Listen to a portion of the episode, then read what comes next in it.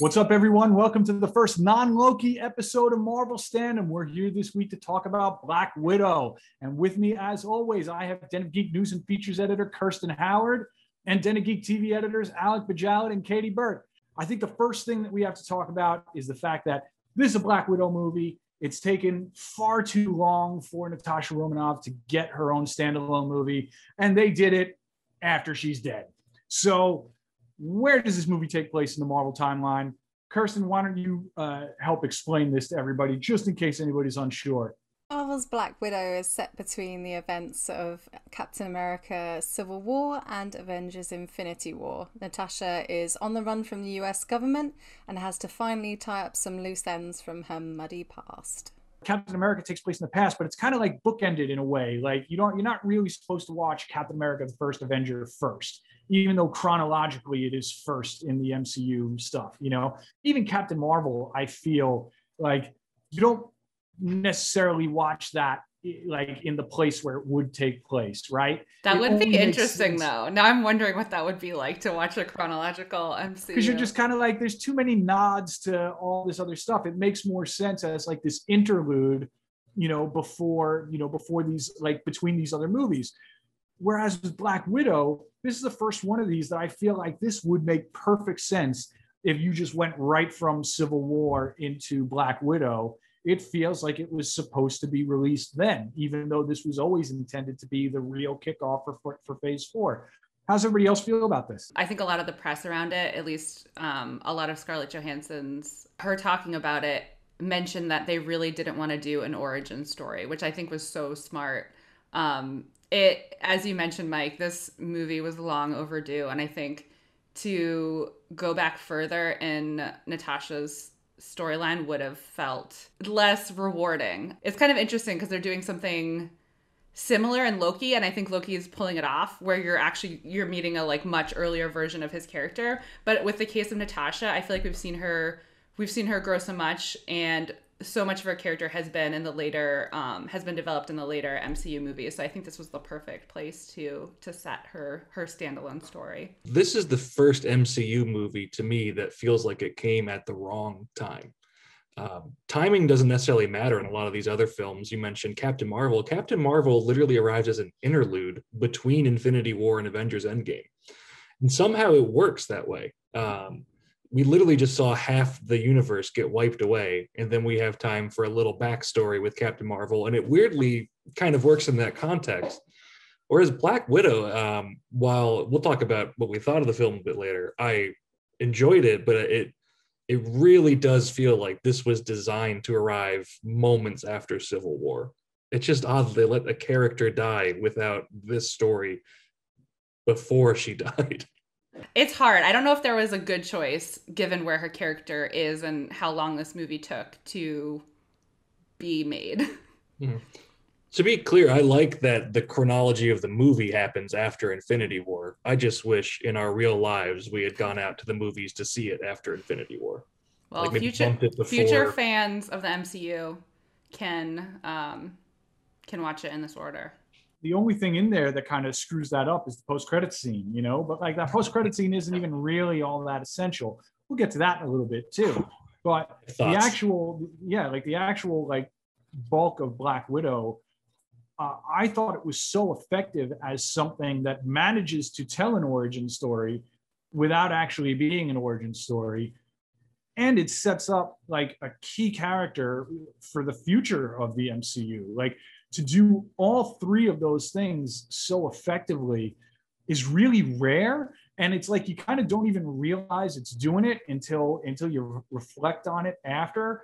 And that was something that i found kind of impressive about this movie. I think I really like a lot of the tropes of this genre, and I think I've therefore seen a fair amount of media, especially TV shows that um, you explore similar themes or use similar tropes. It was fun, but on a thematic level, it didn't really work for me.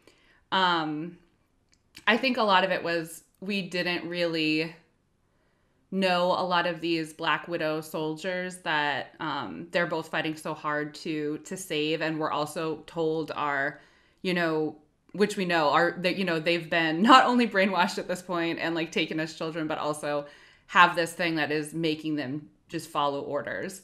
Um, but I never really understood who they were or why. I mean, why we should care about them past basic humanity. I think I loved it as much as you wanted to. That's good. um, because I, I did not have particularly high expectations just because of that odd chronological issue of this feels inessential when we're getting it. Uh, the Black Widow story is all wrapped up. Let's get over to Spider-Man. Let's let's move past this nonsense. Uh, but I was surprised by how much I actually did like it. I feel like the script just makes good choices.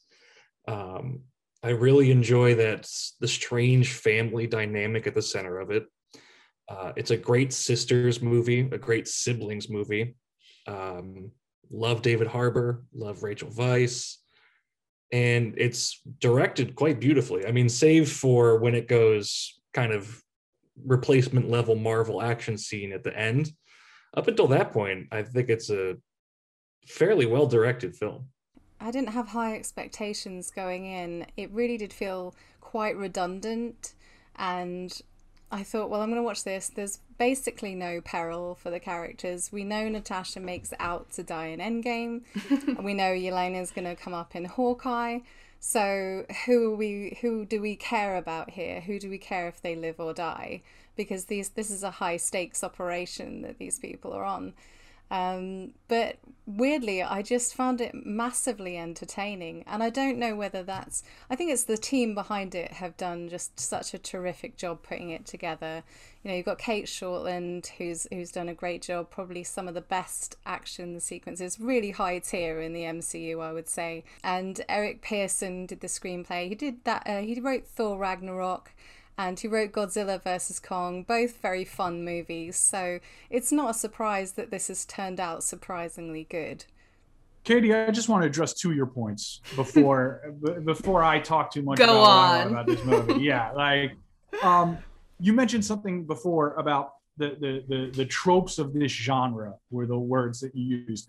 Were you referring to superhero movies, like to superhero stories, or were you referring to like spy blockbuster stuff? I was referring to spy, maybe not blockbuster, but like especially female led spy stories. Um, this reminded me a lot of Hannah, the TV show. It's also a movie, but um, the TV show is definitely more recent in my mind, and I also think is better than the movie. Also, of the the highly underrated TV show Nikita.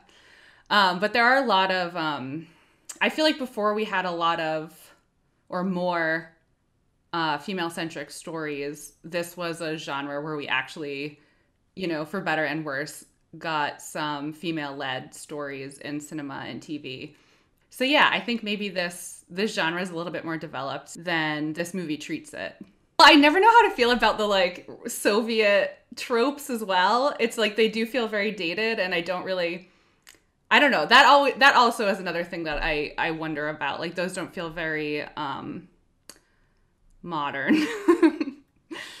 I, I will say that the, the the parts of the movie that mostly did not work for me were just these like extended sequences of everybody talking to each other in these absurd Soviet accents. Like it's like, look, come on, you lived you lived together for years doing American accents. Like, wouldn't you maybe slip back into your old habits and like talk? You're like, it's fine. We'll ignore it. We we don't we but won't ask any questions.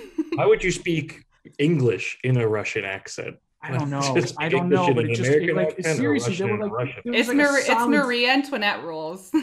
This could yeah. have been dismissed with uh, just a, sim- a simple line like, you know, let's speak in English like the old days. like yeah. They start off speaking Russian, there's a few subtitles, and then somebody waves it away like, let's speak in English like the old days, and then exactly. it just slipped back into it. They didn't need to do all that, really, did they? 30 solid minutes of people just talking to each other in accents that are so cartoonish. It's like everybody on here is probably too young to remember like Rocky and Bullwinkle cartoons with Boris and Natasha. Think, darling, think. There must be something really rotten we can do today. I'm thinking, but the worst I come up with is helping to make Moose and Squirrel show one hour longer. You know what?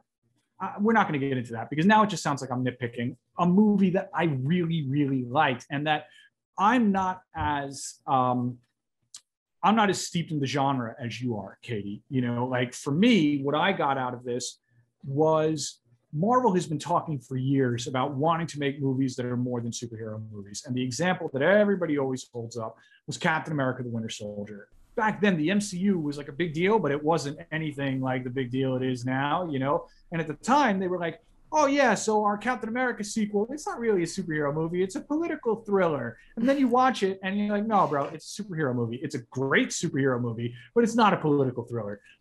But Black Widow is not a superhero movie. Like Black Widow is a straight up action blockbuster, you know, with with very few things that I feel are especially superhero-y tropes. And I think it's really effective that way. Uh, do, do you agree or disagree?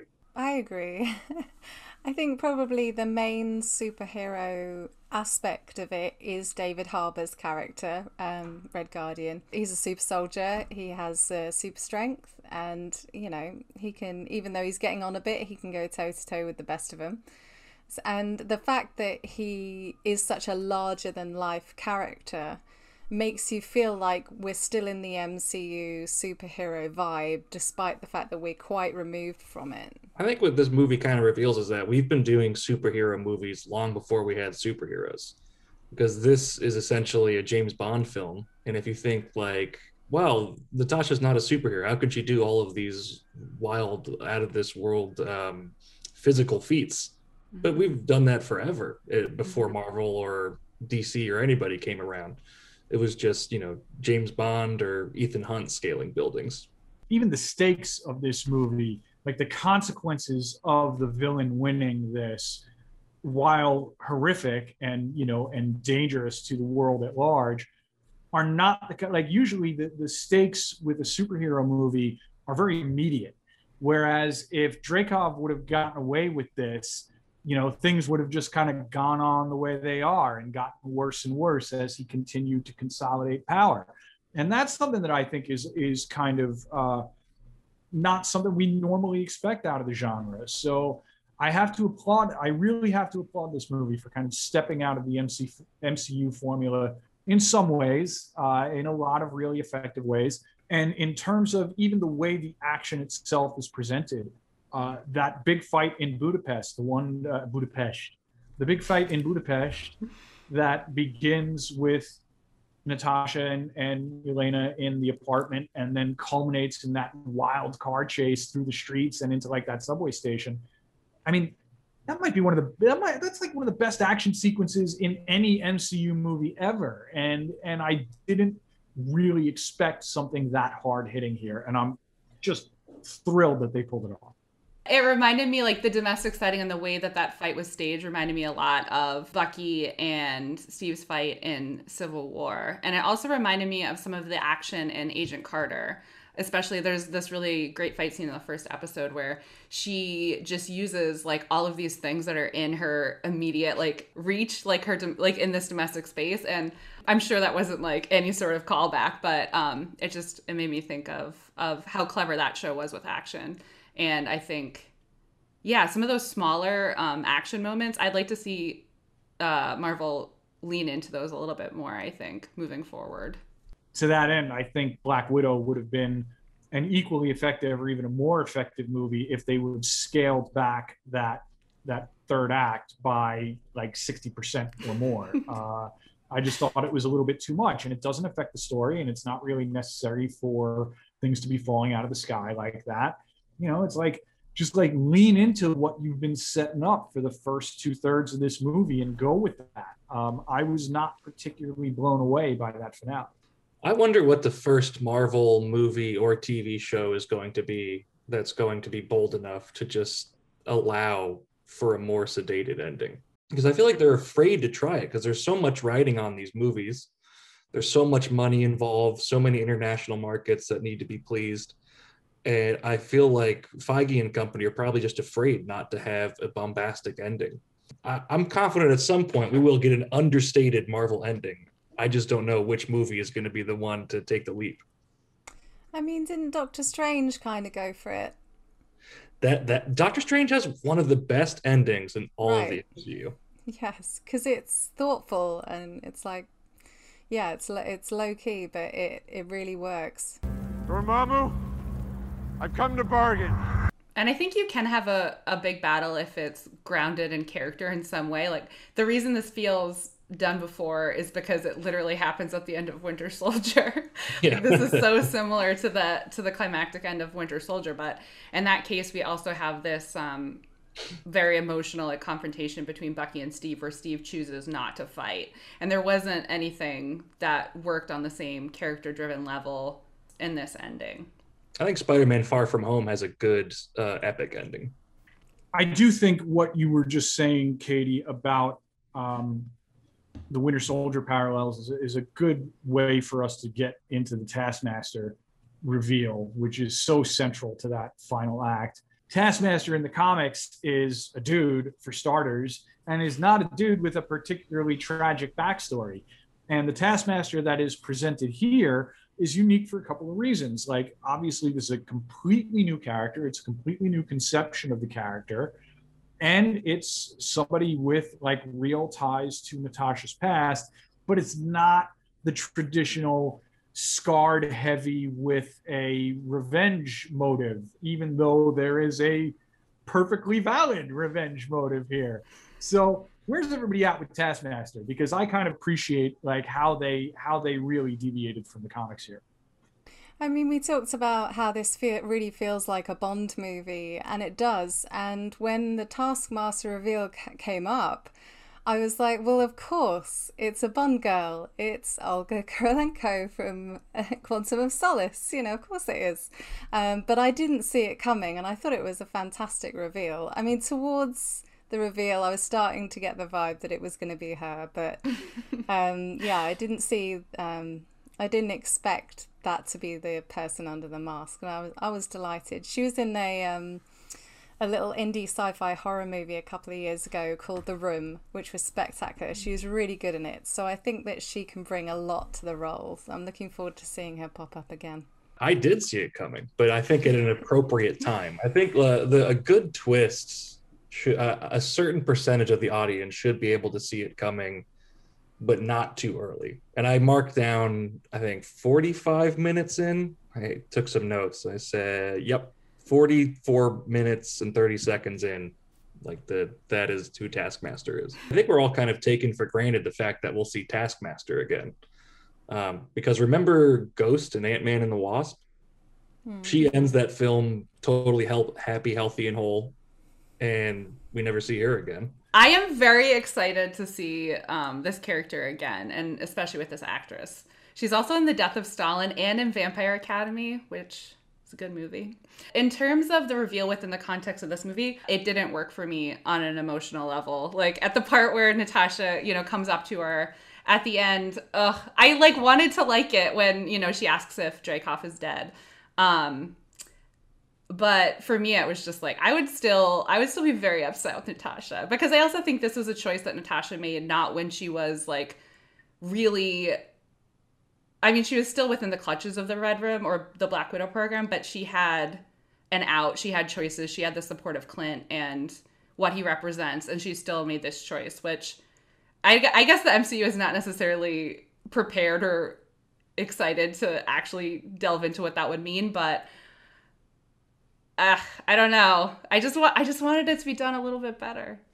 It was weird that the thing that sealed the deal for the uh, for the US was uh, Natasha ki- killing a child. Apparently, Yeah, that was uh, that was what got the final thumbs up from the uh, US government. Yeah, that, that did seem really messed up in a number of I was just gonna say, like, not two series ago, John Walker got in so much trouble for killing one dude, and and there's been child murdering Natasha hanging out Well, this there's, entire time. there's a there's a difference there is that there were witnesses when John Walker killed a dude, mm. oh. whereas there were It was a there PR was problem. nothing. Yeah, there was nothing tying Natasha Yeah. to the death of this anonymous child. You know, so that's a, that's a pretty significant difference. Like Yeah. PR is PR, Alec. Like That's there's fair. real politic and there's public relations, and you know these things affect Shield as they affect all of us. I think maybe part of the disappointment uh, in the character of Taskmaster is that fundamentally she's an answer to a question that may have just been better lot left unanswered. Because anytime you answer a question, the, a long-standing question in a in a franchise or a show or whatever you, Mm-hmm. it's hard not to be disappointed because we've been hearing about Budapest for so long. You know, Just like Budapest all over again. You and I remember Budapest very differently. that creates kind of a mythic quality of this event in her life, and then when you get an answer, and the answer is only killing a child, it's Mhm. kind of weirdly disappointing, and that becomes the the emotional core of an entire movie. Can we just take like a moment to just talk about how how how freaking cool uh Taskmaster looks and is because Marvel when was the last time Marvel had like an effective heavy just like you know a killing machine silent Darth Vader type and it's rare that we get that in these movies and I thought that was like you know this kind of like Terminator-esque you know murder bot was kind of neat Yeah, I like the idea of like a fighter who can mimic pretty much anyone's styles. I'm excited to see that used more. I think we have to go back to Winter Soldier again.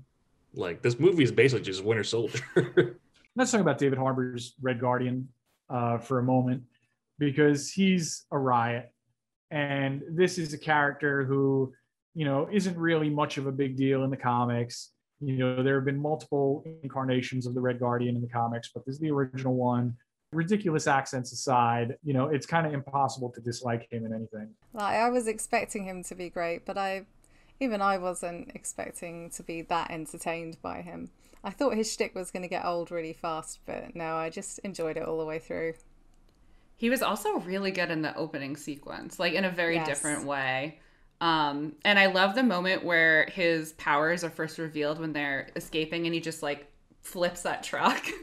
it was just done so organically. Um, yeah, I, lo- I love that opening sequence. Yeah, it's rare to, in a Marvel movie to see someone flip a truck and just go, "Oh, whoa!" Like you just see it, they're a dime a dozen, right? But it was Yeah. it was really effective. I think we should all strive to have as much fun in our jobs as David Harbour has in his. so transparently, he's just having a blast all the time, and it's so apparent. Uh, I'm glad you mentioned that opening scene because I think that's why that might be 90% of the reason why I love this movie. It's just a, the platonic ideal of an op- of a cold open for a superhero movie, as far as I'm concerned, and not I- just because it's set in Ohio. I loved the opening. I loved the opening. Mm. And I loved the "Smells Like Teen Spirit" cover. I want I want to put that on record. Kayti's just saying that to bait me because I, uh, I I have I have a moratorium on all slow piano covers of like you know of previously fast and angry songs. I don't think uh, they should be used in anything ever again. Uh, so Kayti and I, this is the one thing that we don't see eye to eye on. Unfortunately, it's really It's tragic. true. It's true. I love the opening sequence, and and by extension, I I love the Red Guardian because I love anything that kind of fills in the blanks of the MCU timeline. Whenever we get to see an era explored that is not part of the main line of the MCU, I think it's really interesting and it opens up kind of cool storytelling possibilities. And just like if you just kind of outline that sequence and you say, yeah, for three years, the Russian version of Captain America was working undercover in America in the 90s. You go, wait, really?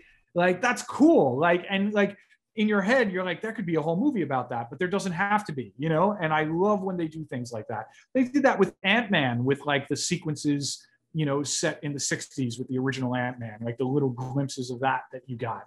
There's even a little bit more to that with the Red Guardian because he makes some outlandish claims that if there is even a hint of truth to them, it opens up the early 80s of the MCU to some exploration in the Cold War area in a way that we that we haven't seen before. Kirsty, I know you have thoughts on this. Let's have them. Yeah, he does say that he fought Captain America when he's bragging in prison, and you know they call him out on it. They say, "Well, when did this happen?" You know, like the the early eighties. Well, Steve was in the ice then, so you're just talking shit. But he, I think there's a possibility that he did fight Captain America. I think he, he's a, there's a possibility that he fought Steve Rogers. And it really depends on how you uh, view the events of Endgame as to whether uh, you buy into this or not. But possibly the Steve Rogers that went back to live his life with Peggy Carter might not have stayed as in the shadows as we expected before he popped up in at the end of Avengers Endgame as an old man.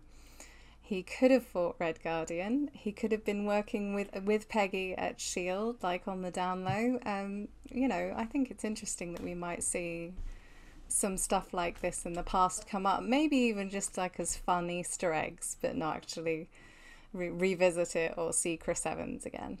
There's another possibility though, and it's one that's kind of raised by what we saw in the Falcon and the Winter Soldier, which is that this could have been a replacement Captain America.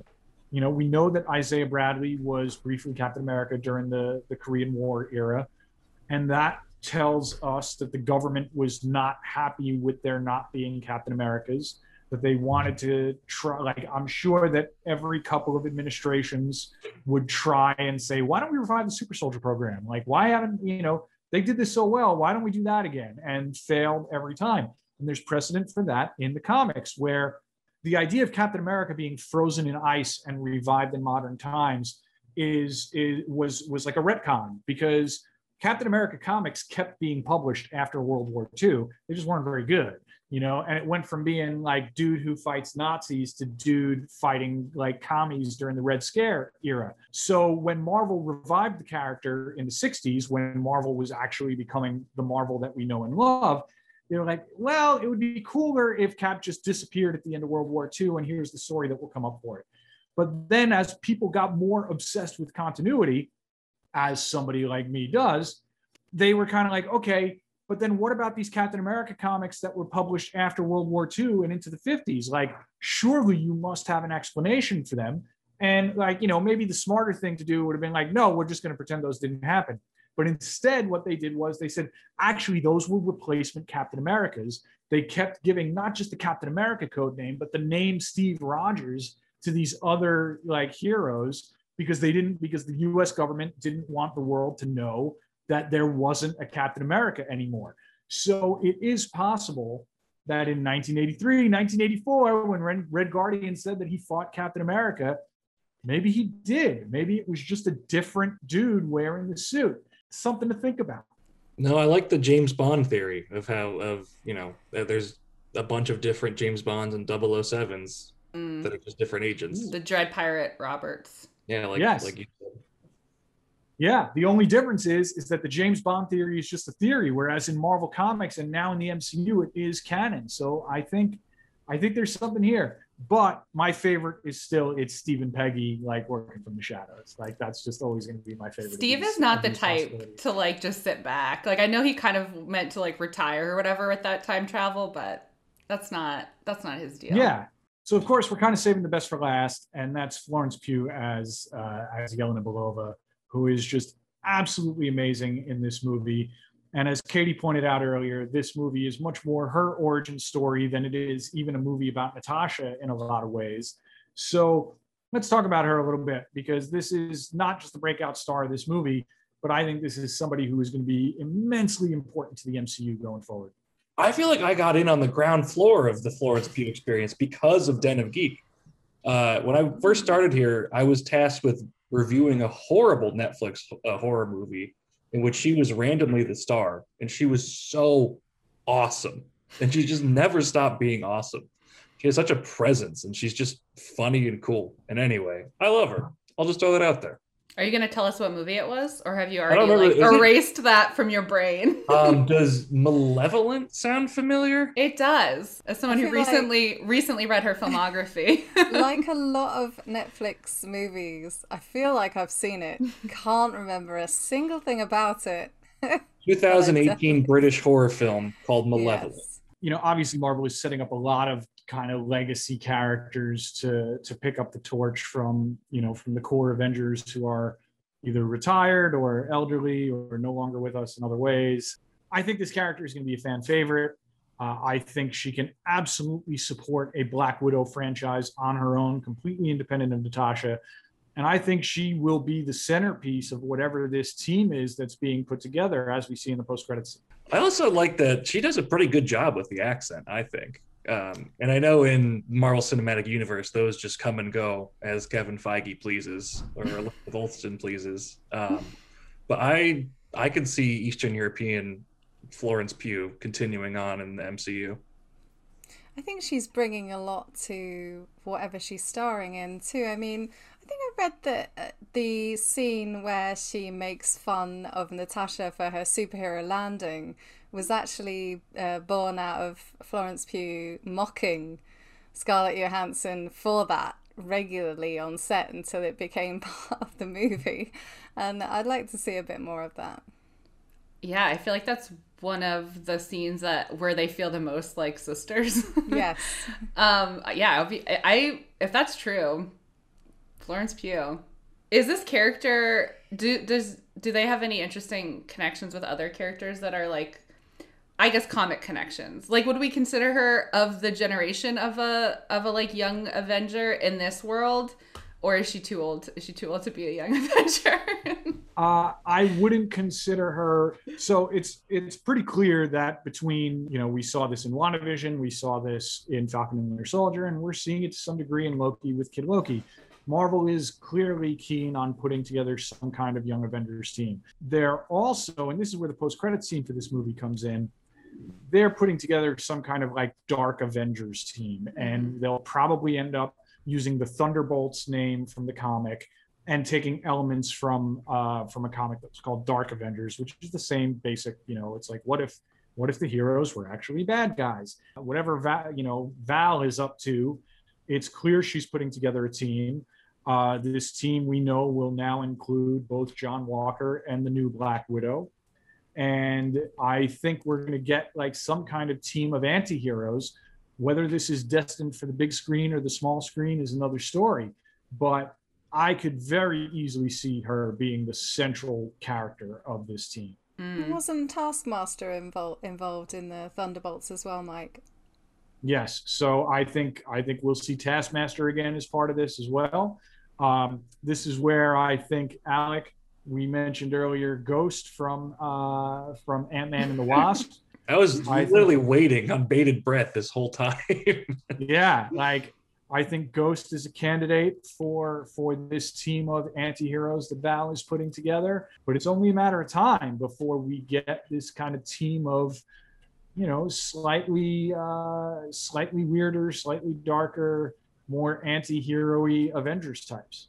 I think if anybody had any doubts that Natasha's actually dead and probably not coming back, I think that post credit scene kind of plays into that a little bit. Like, yes, we know Natasha's not really buried under that grave, but there's an element of finality to it. The world knows her name.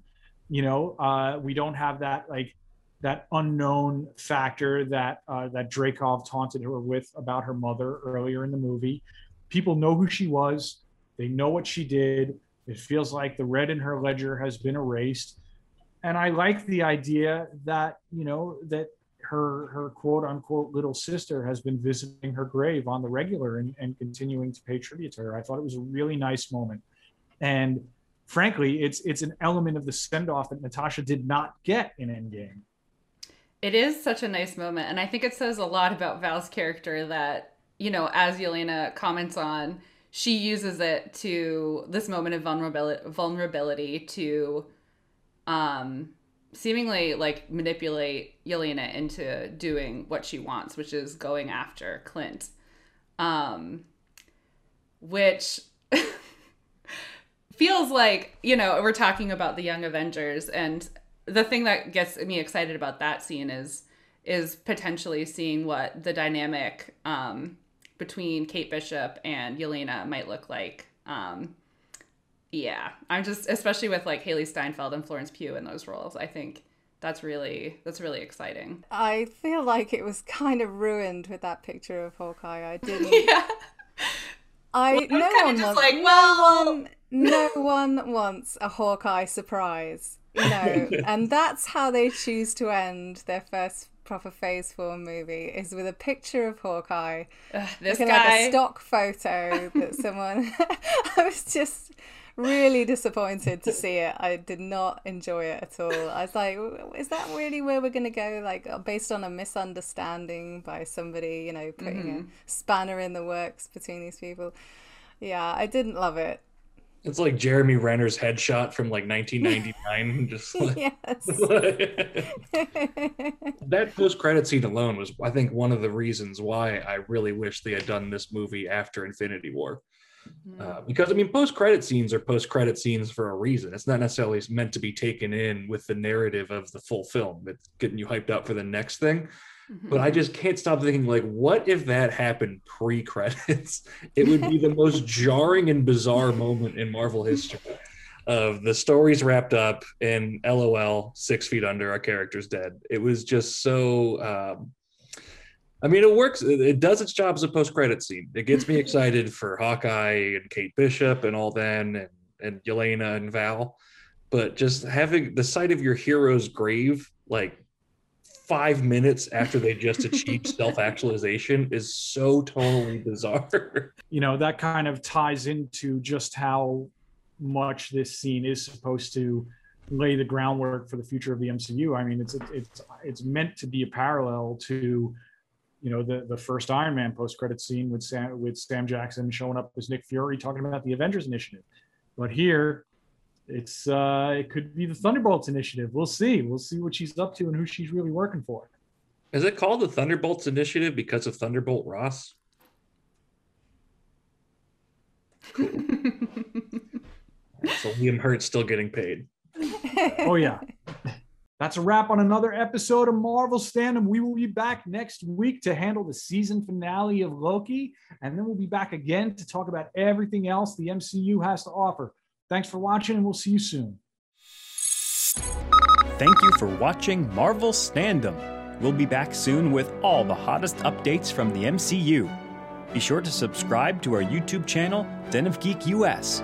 Watch us live on Twitch at Den of Geek TV and follow us on Instagram, Facebook, and Twitter at Den of Geek.